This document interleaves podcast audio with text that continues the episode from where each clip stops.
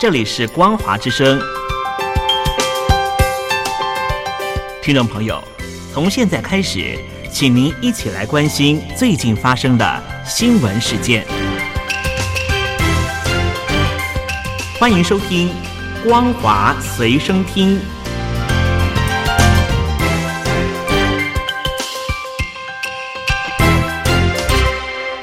听众朋友您好，欢迎收听光华随身听，我是王琦。今天是三月二十四号星期三，首先带您关心中国大陆的当地新闻。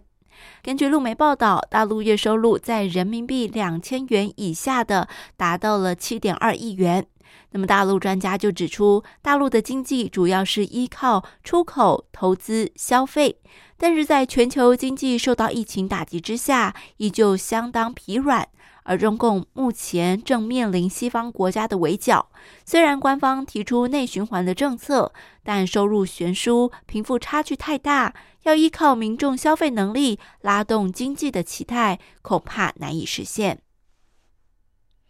中共昨天公布，今年将举办建党百年的活动，领导人习近平将发表谈话，也强调一切将会落实防疫管控。虽然没有阅兵的活动，但会举行史诗般的高规格文艺演出。而由于中共近来受到内外交迫的压力，今年活动推行党史教育，除了要求党员展开组织宣传，推动我为群众办实事的实践活动等，并要引导青少年知识爱党，暴露出内部倾压日治、维稳还是官方的主轴。欧盟二十二号针对侵犯新疆地区维吾尔人权，对新疆维吾尔自治区的公安厅厅长陈明国以及当地官员寄出旅游禁令、冻结资产，而前新疆政法委书记朱海伦也被锁定，新疆生产建设兵团公安局也遭到了制裁。这是从一九八九年六四天安门事件以来，欧盟首次对北京出手。世界维吾尔代表大会在声明当中表示，欧盟这些制裁向中共传达出了明确讯息，也就是他们对维吾尔人进行种族灭绝，不受到惩罚已经是过去式了。声明也向欧盟致谢，敦促国际社会其他成员跟进。而北京方面随即对欧洲十位民众以及四个机构实施报复性的制裁。对此，德国国会外交委员会主席洛特根就呼吁欧盟要强硬的回应，指称在目前的政治气氛下，欧洲不应该批准去年底跟中共所敲定的投资协定。中共近年积极地推动“一带一路”的计划，美国智库外交关系协会就呼吁华府要加强应对，建议美国采取顾及四层面的策略，降低“一带一路”的经济风险，强化美国竞争力，增强多边因应作为，维护美国在这一项基础建设计划沿线国家的安全利益，以防止中共取道基础建设不断拓展国际影响力。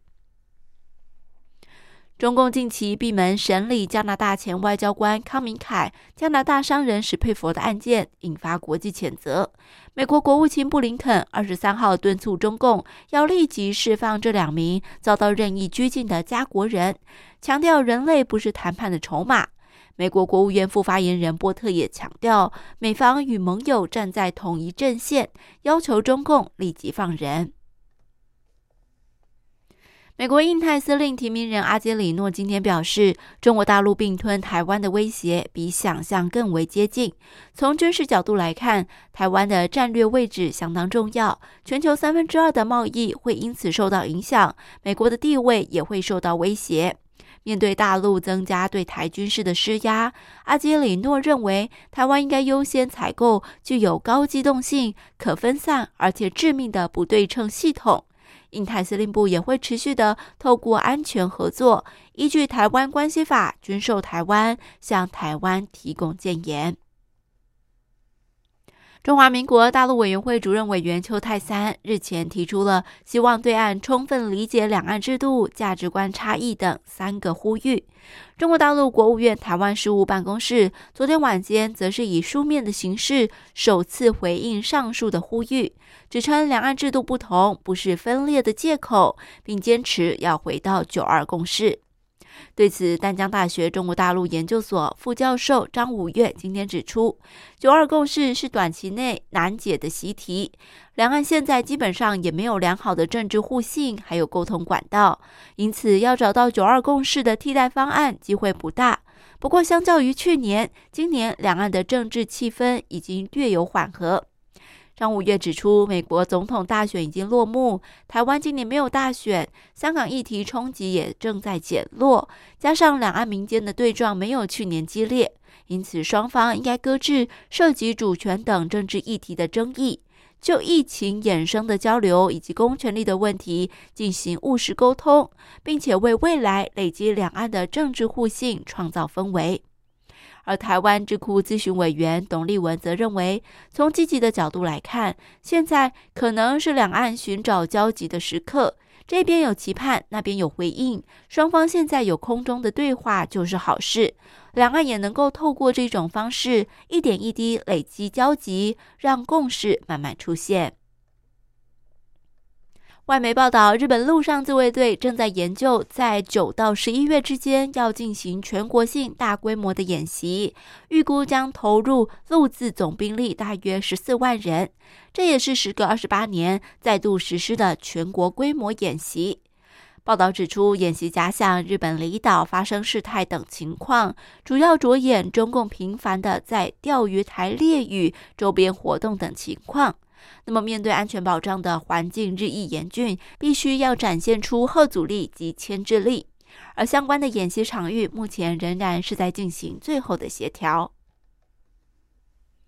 美国贸易代表戴琪今天和日本、韩国、墨西哥、法国的高阶官员讨论彼此的共同利益，涉及范围广泛，包括了中国贸易作为以及人权问题、世界贸易组织改革等等。在日本方面，戴琪表示，拜登政府支持着手数位贸易议题，也力挺参与国际论坛，包括亚太经济合作会议、经济合作暨发展组织等。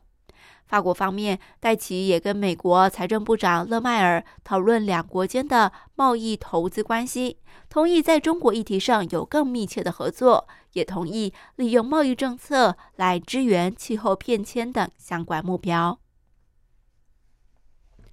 美国总统拜登二十五号将会透过视讯加入欧洲联盟峰会，除了期望重振在前总统川普任期内所磨损的跨大西洋关系，拜登也将寻求合力对抗二零一九冠状病毒疾病疫情，以及因应气候变迁，深化全球最大的贸易与投资关系。另外也将讨论双方在外交政策上的共同利益，包括了中俄议题等等。好的，各位亲爱的听众朋友，以上就是今天为大家所整理的光华随身听的焦点新闻，包括了中国大陆方面的消息，还有国际上面跟中国大陆有所涉略的重点议题等等。再次感谢您收听本节的光华随身听，我们下次再会。